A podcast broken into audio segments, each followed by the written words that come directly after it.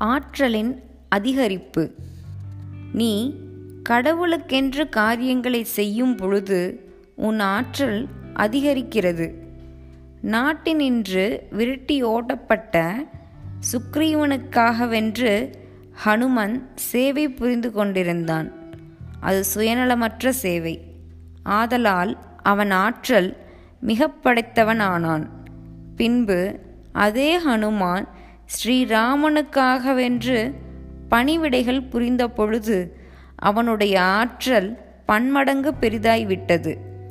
தெய்வத்துக்கென்றே தொண்டு புரிபவர் தெய்வீக ஆற்றல் மிக பெறுகின்றனர்.